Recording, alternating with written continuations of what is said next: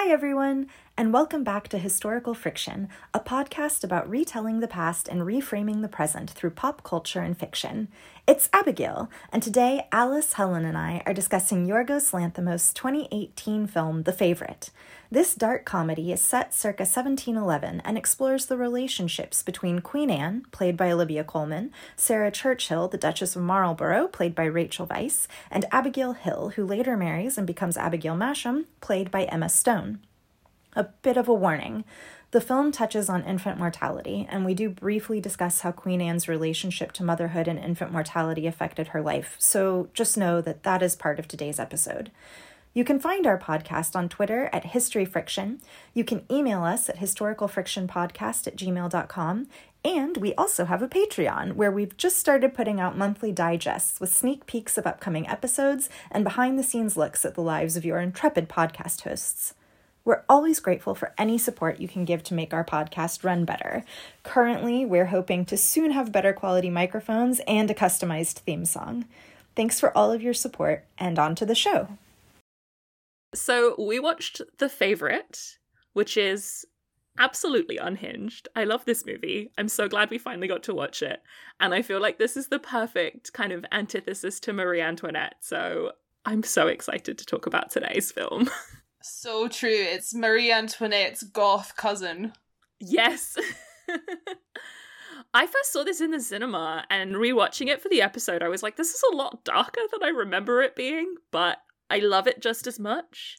I had the exact same experience actually. I really enjoyed it. I went to it like as a, a girls' night out kind of event, and it was sort of raucous and joyous to watch it in the cinema. And having this follow up experience, which was equally good and equally intense, was like a roller coaster ride of intense emotion. Yeah, I agree. I also saw it in the cinema when it came out, and revisiting it. I was very excited to revisit it, first of all. I couldn't wait to rewatch it. And I agree with Alice. It definitely was darker than I remembered it being. And also, I don't know, even more fun and funny than I remembered it being. I'd forgotten a lot of the stuff, particularly with the men at court and their powdered wigs and the ducks and the like throwing rotten food at the naked guy. It was just, it was wild. Yeah.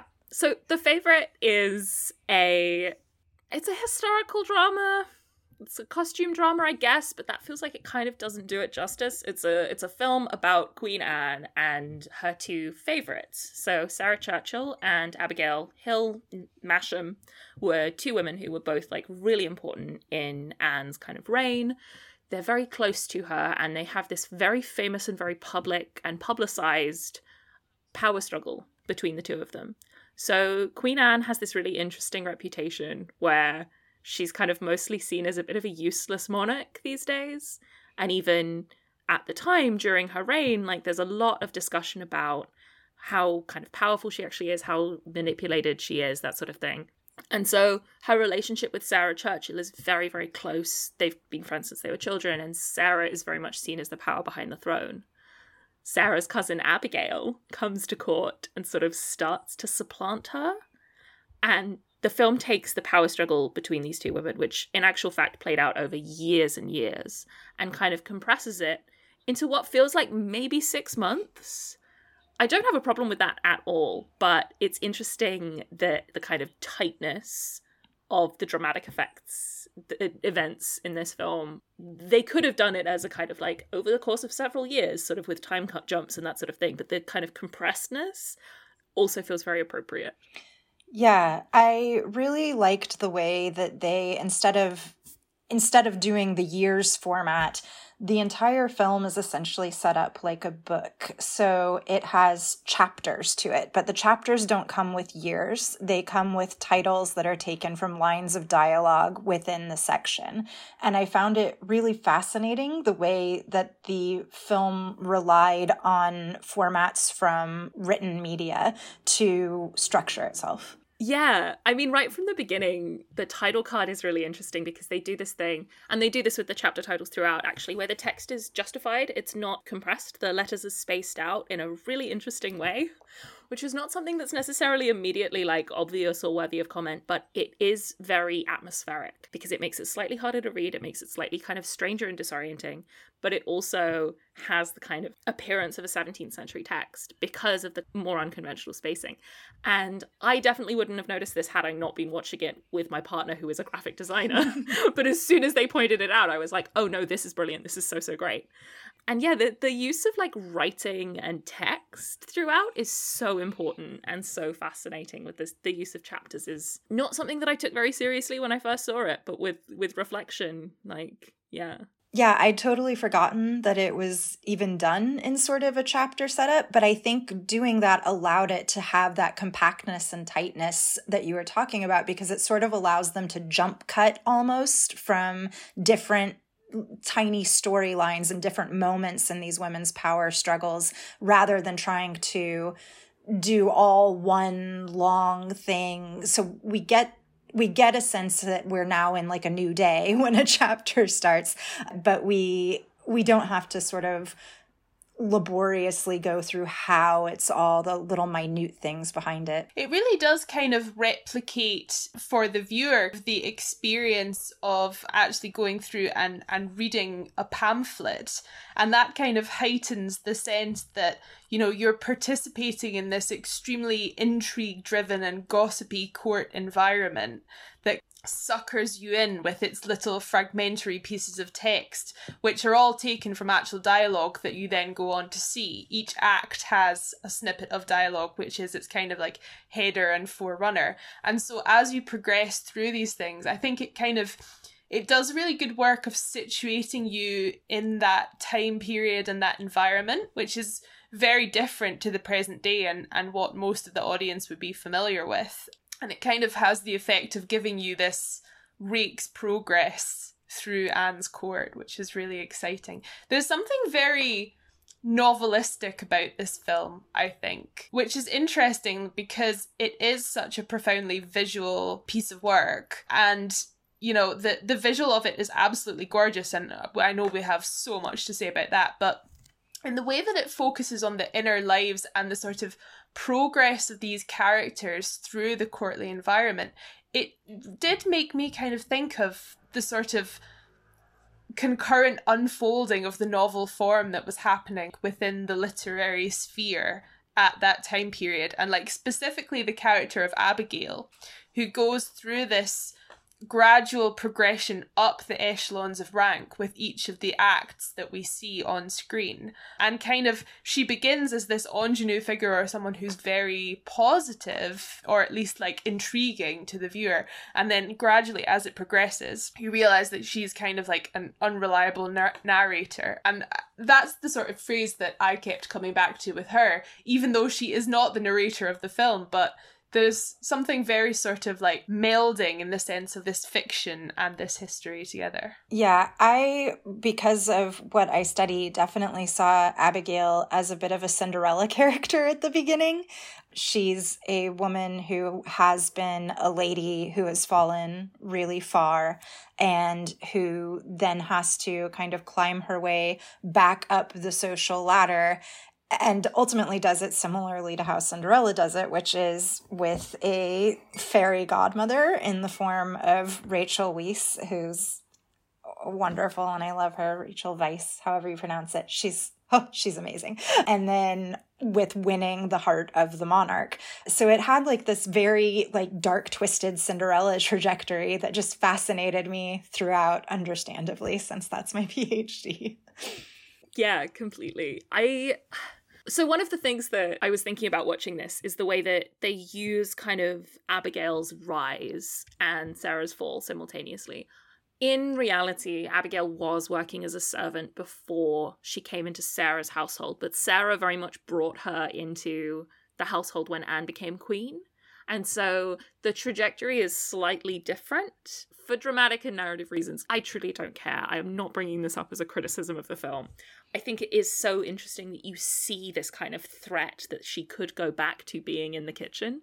And she has these kind of interactions with the servants again and again. And it's so great to have this kind of tension of she is insecure, her position is not secure. And I think that's really great. And I think that's a really interesting thing as people kind of move around the physical space of court, that, that they're kind of on top of each other and interacting with each other, and that it's the moment when Sarah says, Go back downstairs and ask for permission position in the scullery, that Abigail is finally like, Absolutely fucking not. I am staying here. like I am gonna dig my claws in and I am going to take every little bit of power that I possibly can. And I thought that was really good. I thought that was one of the kind of narrative choice, sort of historical narrative choices that I really appreciated and I thought was very clever. Yeah, I also enjoyed that one of the ways she dug her claws in in that moment when she's told to go back down to the kitchen is by whacking herself in the head with a book.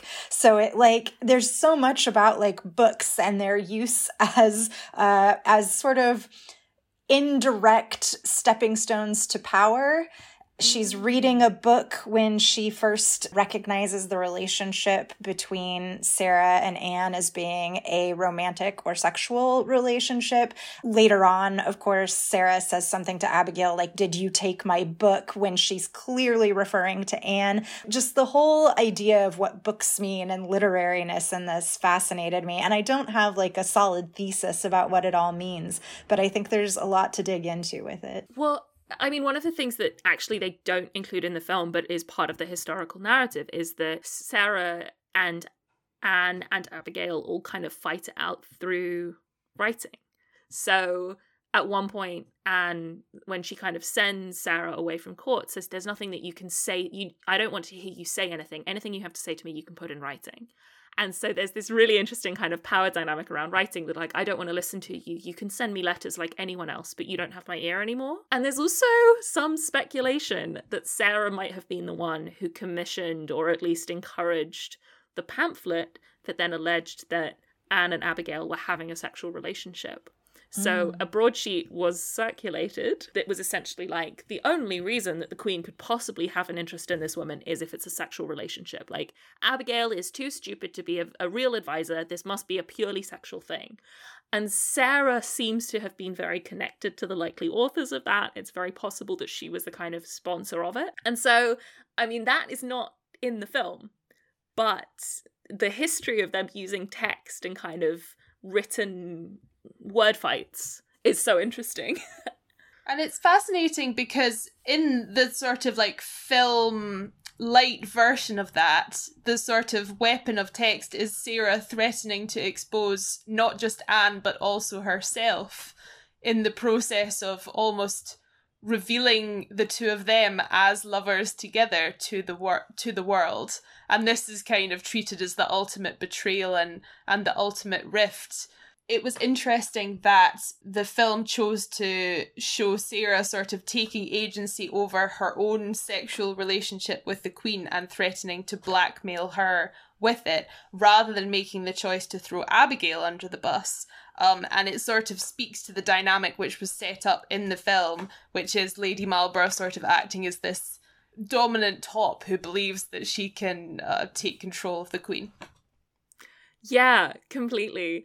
I mean, I guess there's something really interesting in the way that sex and sexual relationships is used in the film. I was thinking about the way that this is a film that has gay relationships and sex between women, but it's not a queer romance and it's not a kind of like queer historical, which for me certainly has very specific connotations of corsets and yearning, kind of candlelight fondling, heavy breathing, tender close-ups sort of thing. And the the sex in this film is just as kind of grotesque and brutal and unromantic as every other part. And i was really i am really grateful for the fact that this film shows people having kind of gay questionable relationships where the point is not like there were gay people in the past. The point is that like there are people of all kinds who do nasty and unpleasant things to each other. And the kind of like power dynamics between these characters is made so much stronger when we are not thinking about them in a romantic way, but when we're seeing the kind of like use of sex in the same way as we're seeing the use of political power and kind of financial influence and things like that, that it's just it's just this messy chess game of people being complicated with each other. And the fact that Anne and Sarah have a much more romantic relationship than Anne and Abigail ever have. And it's very clear that they will never have that kind of romantic relationship because it's quite obvious throughout that Anne is at least partially disgusted by the Queen. Um, Abigail is at least partially disgusted by the Queen. And they don't have the kind of closeness. And I find that really like very, very effective as a way of of using the kind of sexualities of these characters. Especially like we will never know for certain what the limits of their relationships actually were. Like, we will never absolutely know what the sexual identity of any of these people were because it doesn't matter anyway. But we can take the mm. kind of potential for a very intense, a very close romantic friendship, I guess, and also explore like the way that sex and power were used within that. And I just think it's great. This is one of the only films I can think of where I'm like, yeah, absolutely play fast and loose with the sexualities of historical characters. I think it's great. I think it's really effective.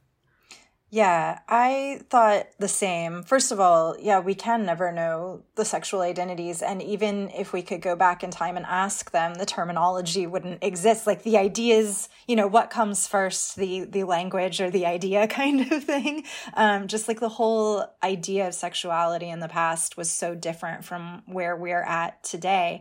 Um, but I agree. I thought it was really interesting the the bluntness of the relationship between Sarah and Anne from Sarah's point where she would tell the queen there's a scene very early on where the queen comes out in some what she calls dramatic makeup.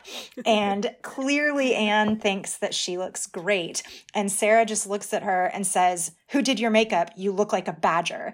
And Anne gets so upset and and Sarah shows her, gets out a mirror and is like, What do you think you look like? And she's like, A badger. And then she like sadly goes back to take the makeup off. There's also a moment later on where the queen it sort of faints but contrives to faint during a parliament meeting when she doesn't want to she feels she'll be embarrassed making an announcement. And afterwards she gets upset and says i heard someone say fat and ugly. And sarah says no one would dare except me and i didn't. And that just cracked so me up. It's it's really yeah because their relationship is not their relationship is not a healthy one. No. I think that's one of the other reasons that I like this film is that you cannot you cannot look at this and be like, "Oh, I feel so represented." You can't look at this and be like, "Wow, that's romantic." And frankly, the tendency of the queer community to be like, "Ah, yes, any kind of women attracted to other women, that's representation. And the way that that has happened to, for example, the history of Anne Lister drives me up the fucking wall. But you mm. cannot look at this film and be like, I really relate to this woman with gout having sex with her maid. You can't look at this and be like, this is romantic. And you cannot fantasize about it. You are just presented with this very like aggressive, very blunt relationship. No one is being represented here. No one is being pandered to. And that makes me really happy. Yeah, I completely agree. I think that something which really comes across in this film is they haven't approached it with the agenda of imposing narratives onto historical figures in a very idealized way. The primary function of the dialogue and the choreography and the the sort of interpersonal dynamics between all of these characters is to just give the impression that they're really really human as people. And so there's there's this very kind of naturalistic quite contemporary feeling dialogue and discourse between all these characters that are a really fantastic reminder that like these are human beings and they're having like real human relationships yeah, let's talk about that because I think one of the things that this film does so well and that obviously everyone was really enthralled by at the time is the way that it fucks with period. So the the dialogue but also the costuming and the aesthetics of the whole film are so interesting. There is a lot to say about the costuming. Let's start with the dialogue. Yeah, absolutely. I think something that I really, really appreciated about this watching it on my my second time around was how they have melded together the period dialogue that is more kind of historical sounding and at least somewhat historically accurate with little intercut, interspersed phrases and words that are taken direct from the 21st century. And it kind of does this thing which is really fun of repositioning, as I say, this sort of naturalism. So you get really aggressive use of the word cunt, which I love because cunt Oh, is yeah. one of my So favorite words. Which I think of as being quite a historical thing, even though that has been like framed by media in a way to be like very cunty, for lack of a better word. But they also do these really funny, like 21st century phrases, like Sarah says to Harley, this foppish politician played by Nicholas Hoult, that you smell like a whore's vajuju. And uh, I would have to get someone, you know, Whores of Yore or someone to, to check up on this and, and confirm. But I don't think Vajuju was being used in the time of Queen Anne. I think that is a purely 21st century piece of um, linguistic filth, and I love to hear it. It's so good. And it does this really effective thing of being a little act of translation that that most of the dialogue feels period appropriate, feels appropriate to the characters. When they say things with this very modern turn of phrase, it feels appropriate to their character, but it also feels fitting within the film as this kind of like little bit of sort of almost like dubbed in modern dialogue that instead of her saying something convoluted about, you know, like you could translate whore's vajuju very directly into 17th century English and it would be fine. It would probably be something about cunnies. That's okay.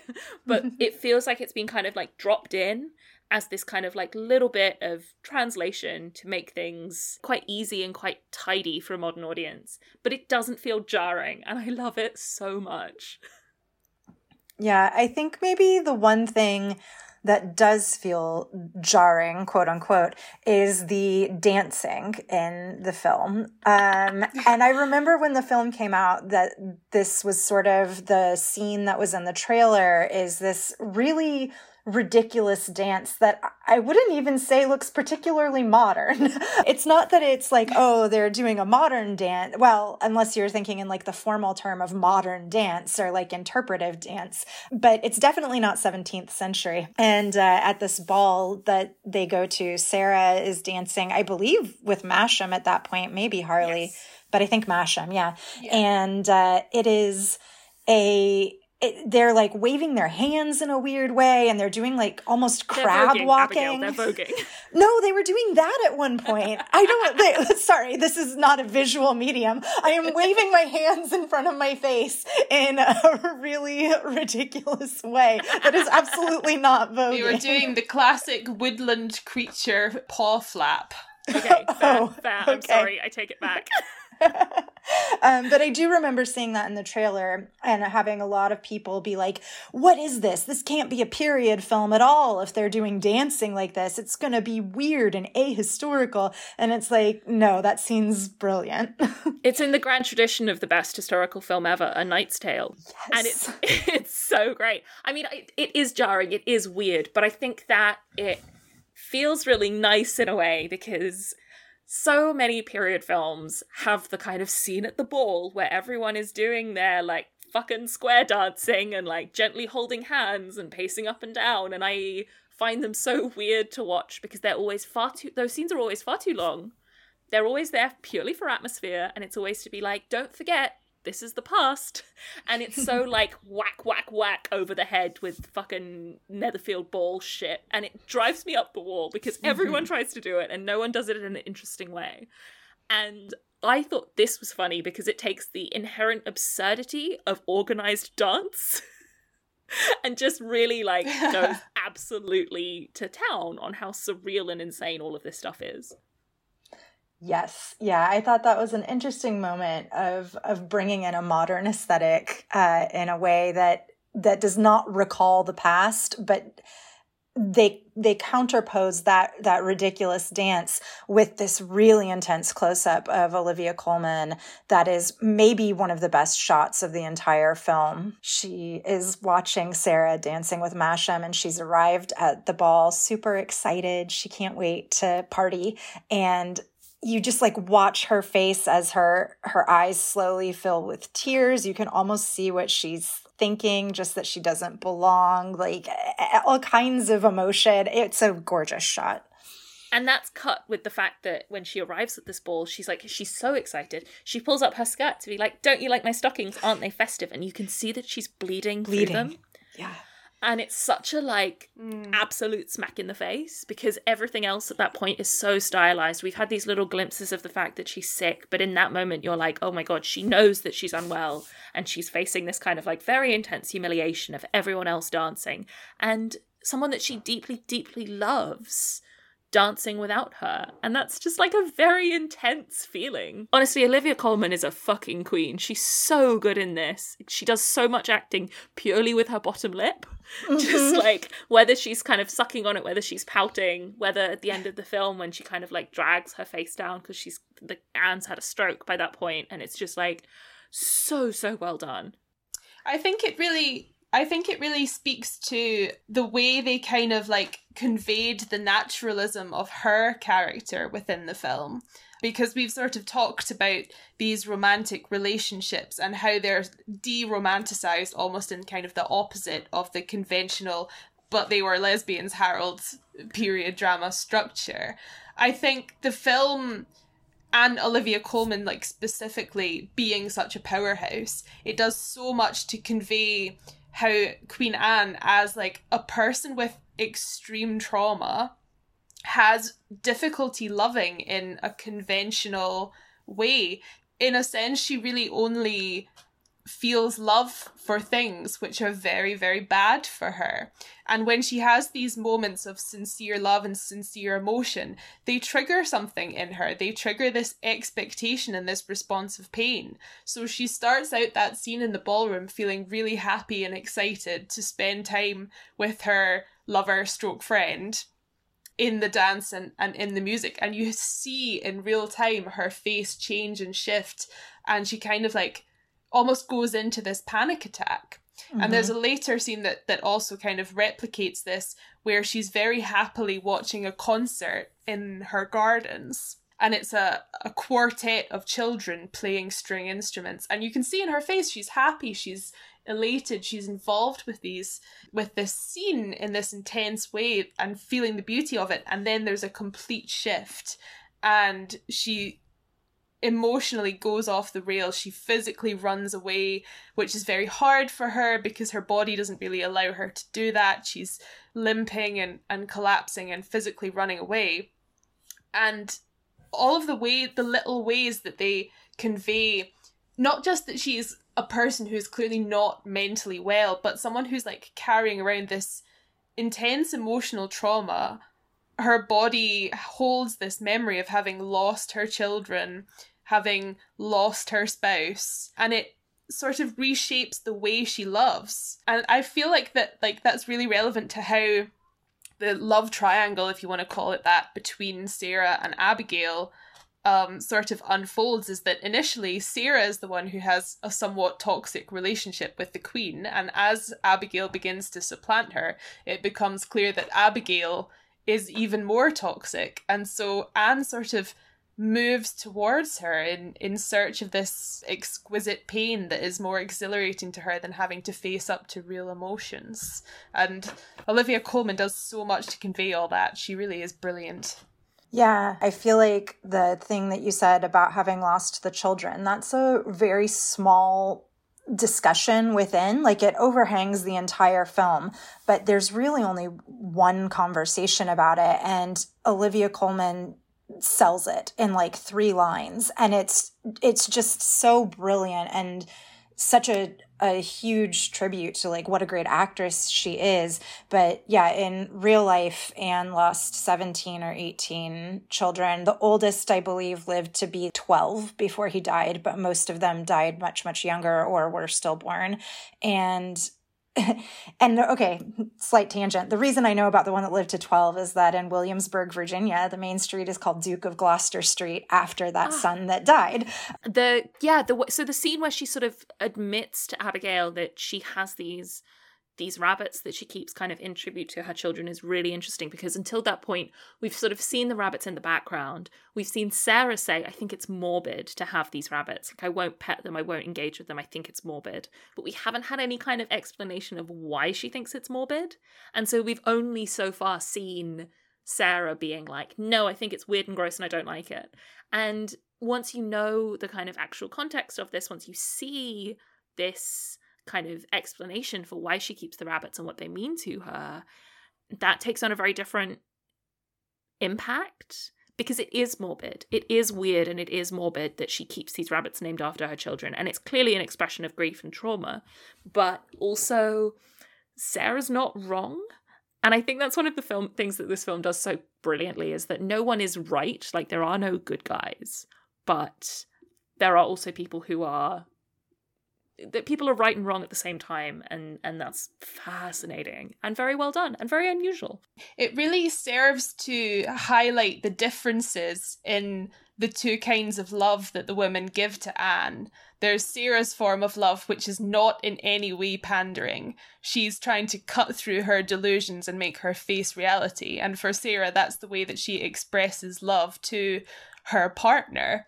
Um, it has the unfortunate effect of being really brutal and sort of emotionally damaging Anne further when she's this sort of very sensitive person who needs protection in many ways. But then on the other hand, you have Abigail who pays lip service to all of Anne's delusions and engages with them and refers to the rabbits as the children, which on the surface is, you know, very affirming towards Anne, but as we come to understand, all of that is a performance, all of that is a front. And it's brought home so viscerally in, in the final scene where you actually see Abigail just very casually put her high heeled shoe on a rabbit and press it into the floor until it screams. Um, which Anne unknown to Abigail actually witnesses. And it kind of just shows to you these two forms of love which Anne is receiving neither of which are really giving her what she needs. She is a woman that has very complicated needs, kind of through no fault of her own. And, you know, neither of these people is exactly giving her what she needs. Should we talk about the styling of the film? So, I mean, the costumes are absolutely incredible. The way that it's filmed uses a lot of like weird upward angles, very intense close ups, like very intense chiaroscuro lighting, fisheye lenses, which is so great and just very fun. And there's this really kind of surreal aesthetic to the whole thing. And that comes across brilliantly in the costumes. So almost all of the clothing is black and white, except for the servants who are in denim. Some of the politicians are in red. And there's this really cool kind of high contrast, highly stylized look to the whole thing. Yeah, it, it brings home the sort of cohesion of palace life really, really effectively.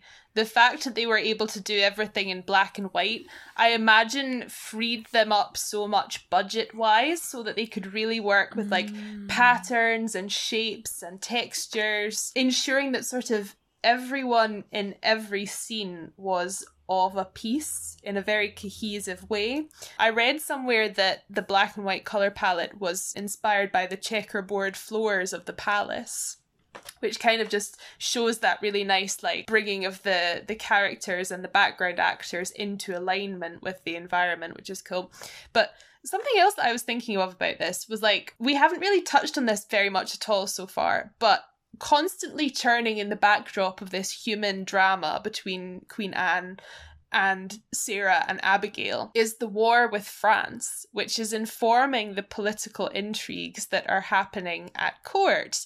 So I think something else that the, the black and white gowns really do well is conveying the sense that actually they're in a time of austerity and these incredibly wealthy and privileged people don't really have a register for understanding what austerity means. So they're still living this like extremely expensive and luxuriant lifestyle.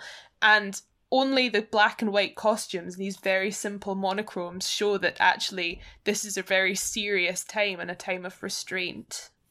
Yeah, I agree with all of that. I also just love that even though these are very stylized costumes with patterns that were not used at all at the time, it's all grafted onto a fairly accurate silhouette for the time period. So everything looks mm-hmm. silhouette wise pretty perfect. And it's frankly a very sexy silhouette.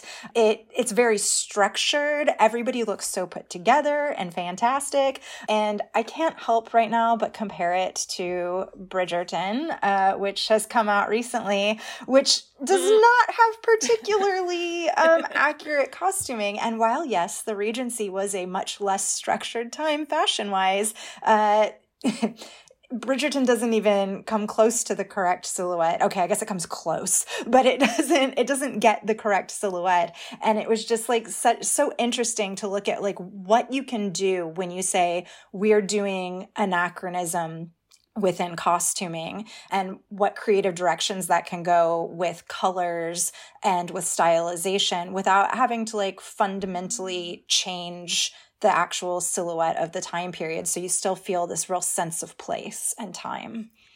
Absolutely. And the, yeah, the shape is so evocative the really constricted but also very exaggerated lovely bits of like decolletage and cleavage. Everyone's got sexy little chokers on.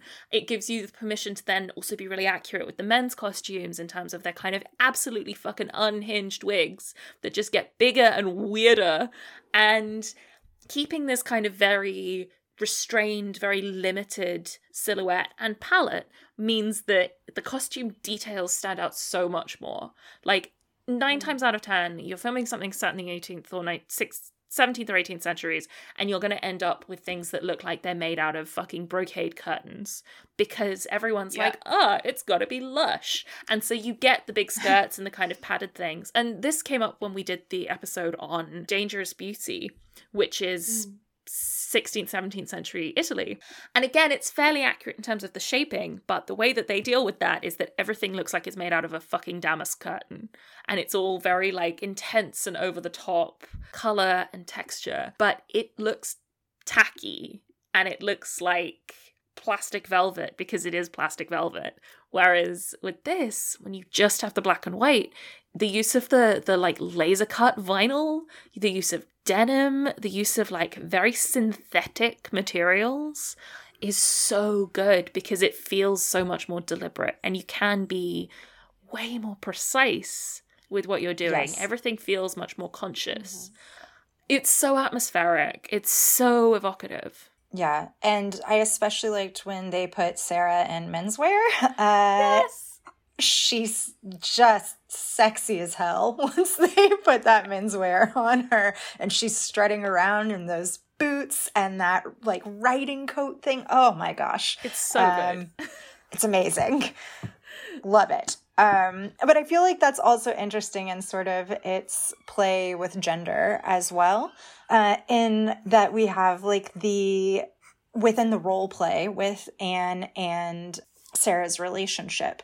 They have these personas that are men, Mr. Morley and Mr. Freeman, although sometimes she says Mrs. Morley. So yeah, the so, Morley persona goes both ways. So M- Mrs. Morley and Mrs. Freeman were the names that they actually used to refer to each other as a way of kind of getting out of the power dynamic of being queen and servant. And I love that they use that throughout. They never explain it. It's just immediately obvious that this is a kind of like little game that they have.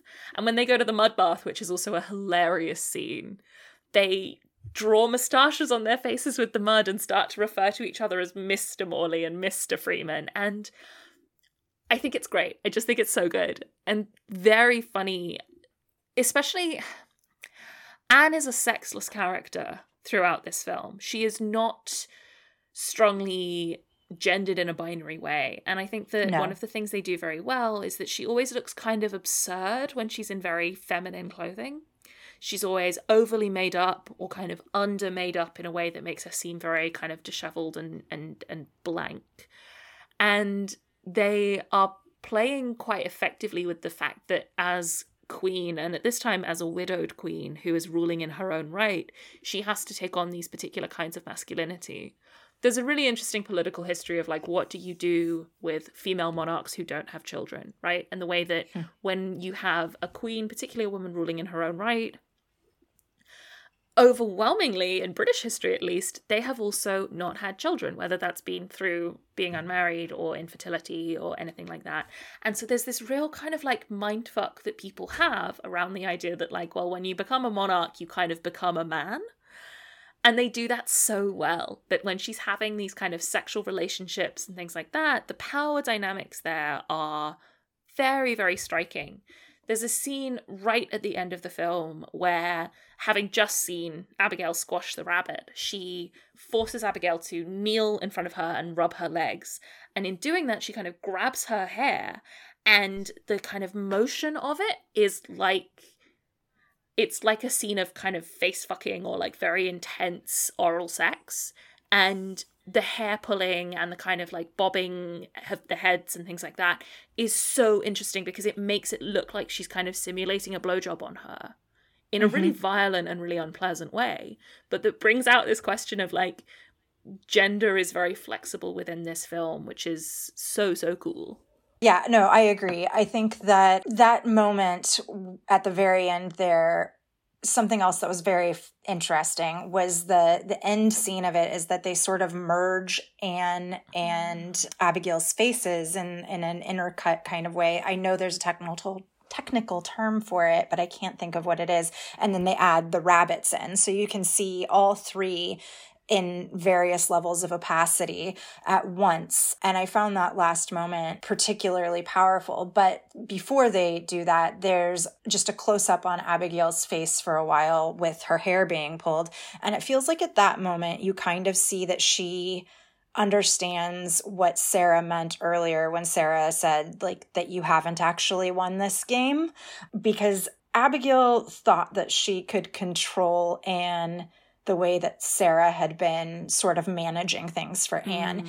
And while Sarah and Anne's relationship is by no means a healthy one, I do think there's real affection and real love in and it's founded on respect as well. Yeah, and and you see this scene and you're like, well, that would definitely never happen to Sarah. Yeah, exactly. And and there's a moment too where Abigail says something like, I've already won the game. And Sarah says, You and I were playing different games.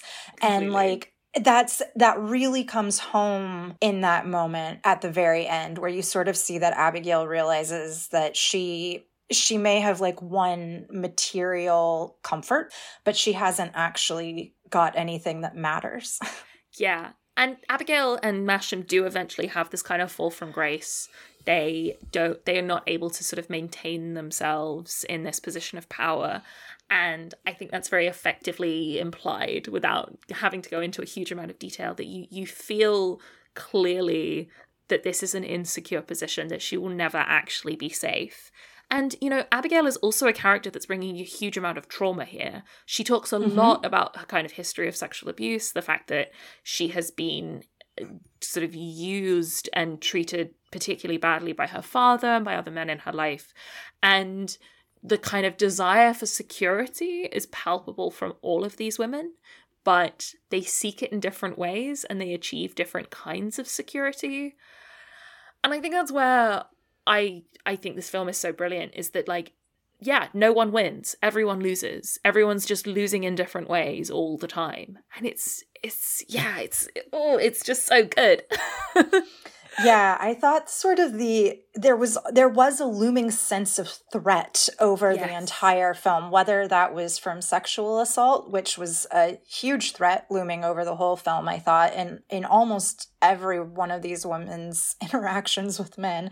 Um, and then also just like the threat of of that austerity of the war of mm-hmm. losing the war um, of falling from a position of being back in the kitchens burning your hands with lye. Oh like it which was a horrible yeah um like it just feels like every every bit of it was about there's no there's no security. The whole film is a threat.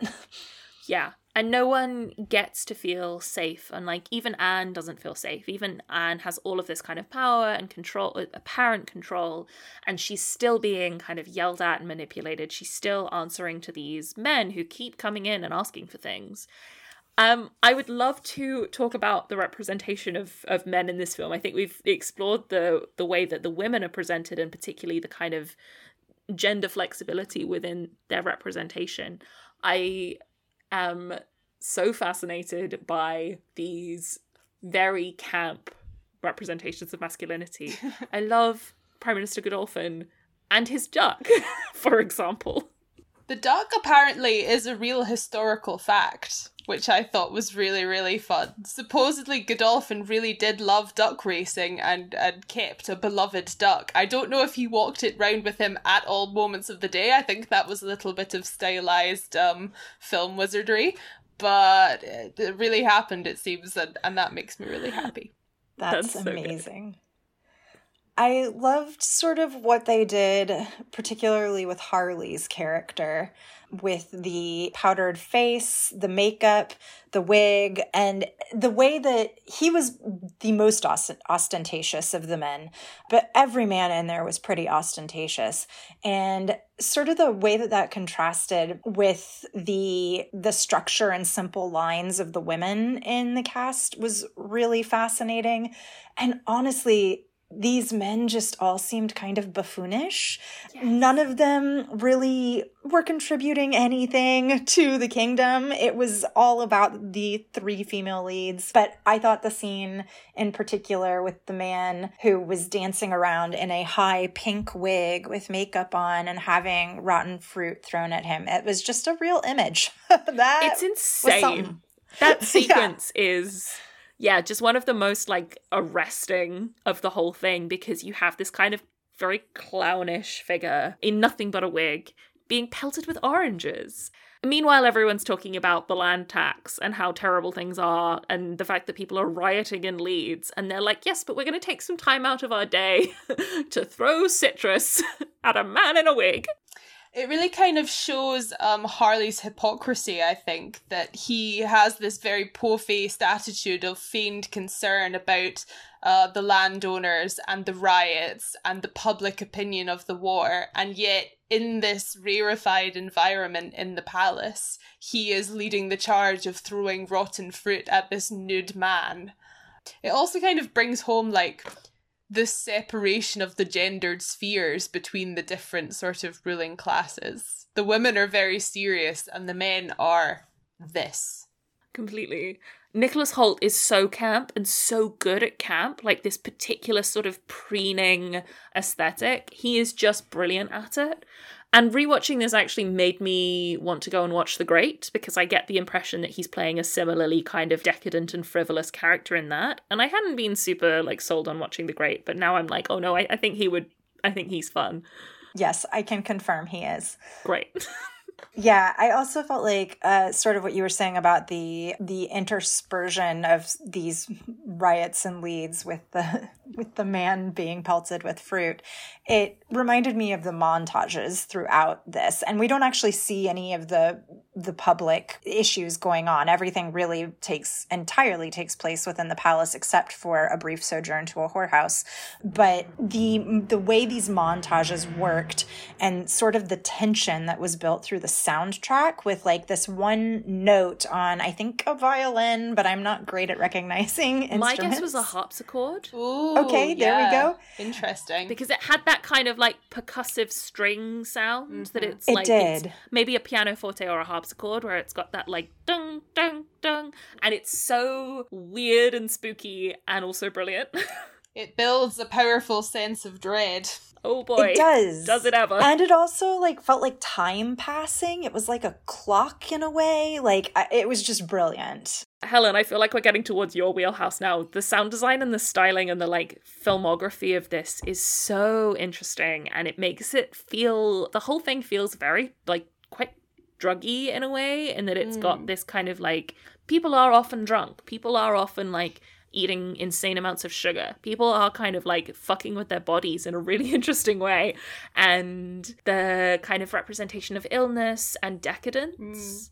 within this sort of distorted, disorienting filmography is so effective. Yeah, I would say that it's even hallucinogenic actually. And I think that a lot of, you know, all the stuff that Yorgos Lanthimos does with the, the fisheye lens, which on the one hand can make stuff feel very claustrophobic and confined, it also has this distortion effect, which kind of makes you feel like you're hallucinating in these heightened spaces. People are taking a lot of like drugs in there um like people you know are obviously they're drinking wine but they're also getting poisoned and they're also like rubbing herbs all over themselves for either painkiller effects um or mainly painkiller effects. But um you know there's also like as you say the queen is like eating sugar until she pukes. It's it's a very heightened state and and yeah i think all the different filmographic components come together to really like give the impression of that heightened state. Absolutely. I think that this kind of question of the way that this is a clunky phrase, the way that Anne sort of abuses herself, mm-hmm. um, and the particular ways that she seems to kind of seek cathartic pain, I guess, the kind of emotional torment and things like that. When she sort of takes this baby, she has this very like clearly sort of self harming relationship to her own health in that she has this awful scene where she's eating cake and vomiting and then goes straight back to eating cake. And I think the representation there of kind of like, yeah, a, a sort of addictive self harm is really heightened because that scene with the cake and the vomiting is one of very few that's shot kind of close but on a straight single kind of fixed camera. It doesn't have any weird stuff going on. It's just a very immediate and direct shot. And that stands out so much within this film full of like weird artistry to see this moment of kind of self-harm presented in such a like blank and matter-of-fact way really heightens it. And it's funny that that this kind of like heightening comes from the straightness of the filming. Yeah absolutely. There's something so visceral about seeing olivia colman's anne vomiting into a vase that some poor serving person has to come and run up with. And you can see like from the look on this person's face that it is their sort of sole role in their work is to be the vomit the vomitorium standby when the queen takes a mood to eat cake and sugared fruits. And then you get this close up of Anne's face and she has vomit in her hair and blue icing down her front and then she takes another bite of the cake and it is so visceral and you're so in there with her. It's a very sensory experience, and I, as you say, I think the directness of that is is what makes it so fucking awful.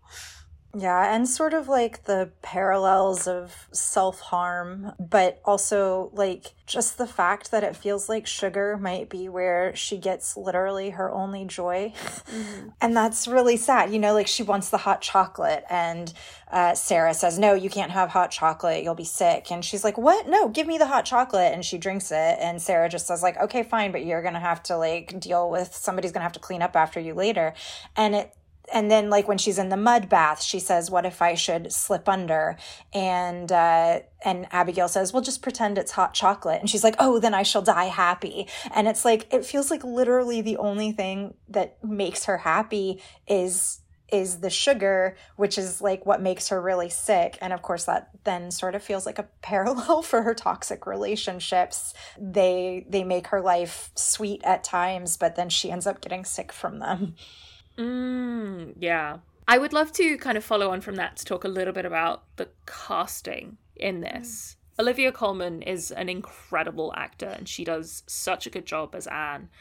I think the way that they treat the representation of illness and she handles that very, very well. She shows someone who is kind of like at war with their body in a way that's very, very evocative.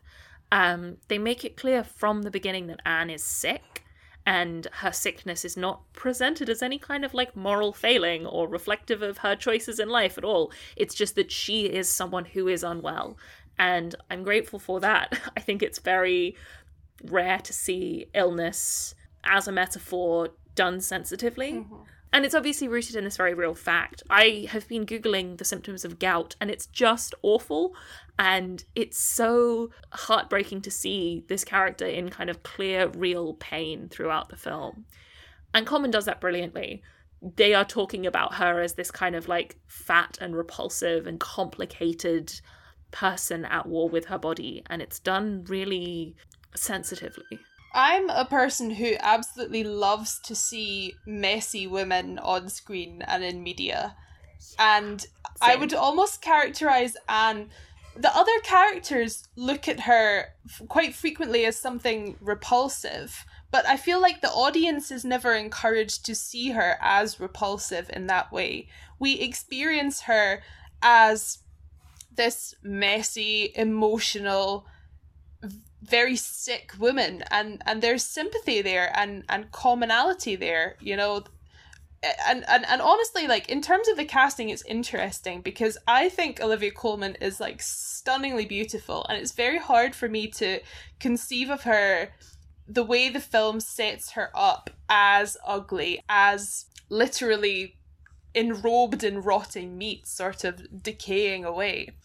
But it shows the power of Olivia Colman's performance, I think, and the things that she does with her face, the ways she moves her body, all of it conveys like physical and emotional turmoil in this really clever way that even though she is still a beautiful person, it is hard to watch because I think by nature, like the human mind often shies away from looking at other human beings in that degree of pain. It's a fantastic performance and very clever, very clever casting, especially when she's surrounded by what you might term like the most conventionally beautiful actors and actresses. Yeah, I think one of the things that that's so well done about that is the way that they sort of present yeah everyone sees her as kind of like strange and unbeautiful and kind of ugly and that sort of thing. And they show her as in this very uncomfortable clothing as well. She never seems as kind of at ease in her clothes as everyone else does. She never gets to sort of sweep gracefully down a hallway. She's always being sort of lugged around and pulled into things. When they bring in the sort of braces for her to wear so she can go riding, it's this like weird constrictive metal corset and leg braces to keep her on the horse. And you have this sense that she is like being forced into this particular aesthetic that clearly does not suit her. You know, she doesn't look good in these clothes. And Rachel Weisz and Emma Stone both look good in these clothes. They are both styled in a very beautiful way.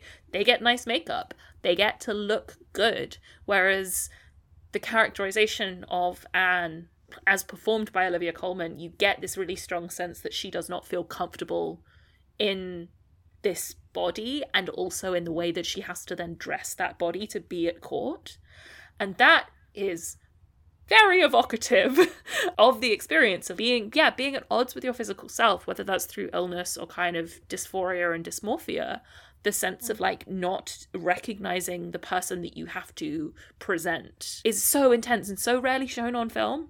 It's interesting when you were saying that Emma Stone and Rachel Weisz are made up very well and Anne in the one of the first scenes that we see her has the the badger makeup on and she other other points has like very garish makeup on and it actually is much more akin to what the men at court are wearing and yes. it's a really fascinating sort of parallel of maybe that kind of gender or sexual dysphoria also with being queen above all the men but also still a woman like it, i think there's a lot going on with how they're styling her to be sort of in a in a in an in between space one thing that i actually looked up is because of the i think the ways that like sickness can really impact your body they show the sort of premature aging of Anne in a really effective way. I looked it up. Um, Sarah was five years older than Anne, and Rachel Weisz is actually four years older than Olivia Colman. So, in terms of the age gaps between them, it's very, very appropriate. And I think does add to the sense that, that she has had like this huge trauma enacted on her body. She's had these miscarriages, she's had these failed pregnancies, she's had these children. And the, the way that that has like clearly impacted herself and her kind of sense of her body and has aged her very dramatically is so effective and so kind of well expressed yeah, I agree. Mm, it's it's beautifully done. It's really brilliantly acted. I did not expect to enjoy Emma Stone. I think I very much have this image of her as a kind of like quite like fluffy Hollywood sort of styling, and she's really good in this. She takes this role and really goes with it so so well. Rachel Weisz is obviously an incredible actor. Yes. Like I would watch her in anything. Olivia Colman likewise, she's brilliant and she's just so so good. And yeah, I mean, Nicholas Hoult is actually kind of like the standout star in this. I adore him. He's so great. And the kind of the little side characters that you get as well in the form of I cannot remember his name, Mr. Taylor Swift. Joe Alwyn? Thank you. I did not realize he was Mr. Taylor Swift, and once you've pointed that out, it just makes me really happy. Yeah, same. yeah, Mr. Taylor Swift voguing and like fucking around on horses and just generally being like so overwhelmed and out of his depth. And my god, the scene where he has just married Abigail and she's like, I'm too busy scheming to have sex with you. And so she gives him this like incredibly awkward, incredibly angry hand job. The world's just most so half-hearted hand job. She's not even looking at him. She's not even looking at him. She's literally just like jerking away while she schemes and he's like groaning in the background. That scene is brilliant. And it really drives home this point throughout the film that like sex is not the sex in this film is not very sexy. No. The sex in this film is very tightly connected to pain and power and control. And that just absolutely reinforces the way that I feel like this is the only gay historical drama that I think takes the question of romantic friendship, the flexibility of sexuality and gender, and the idea of not looking for representation in the past, and does it so well that, yeah, the sex is unsexy. Even the straight sex is unsexy. And it's just such a relief to see that, that they're not even going to try and, like, give us some panting, and no one kisses in this film apart from Anne and Sarah Yeah. Mm.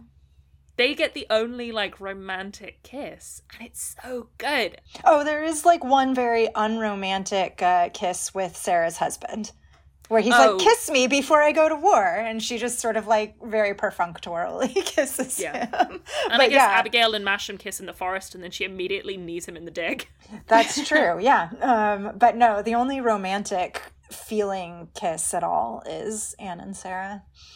On the note of casting, I also just wanted to say the casting of um James Smith as Godolphin, I thought was like a really really clever decision because I primarily know him as Glenn Cullen from The Thick of It, and I think in terms of like situating the political intrigue of this film, I think that that was like a brilliant casting decision because he seamlessly slips into a very very similar political role of this slightly ridiculous political figure, a little bit heartwarming, a little bit pompous, and he just functions really well within that narrative. So while we pay lip service to all the big stars, I want to shout out Godolphin as well.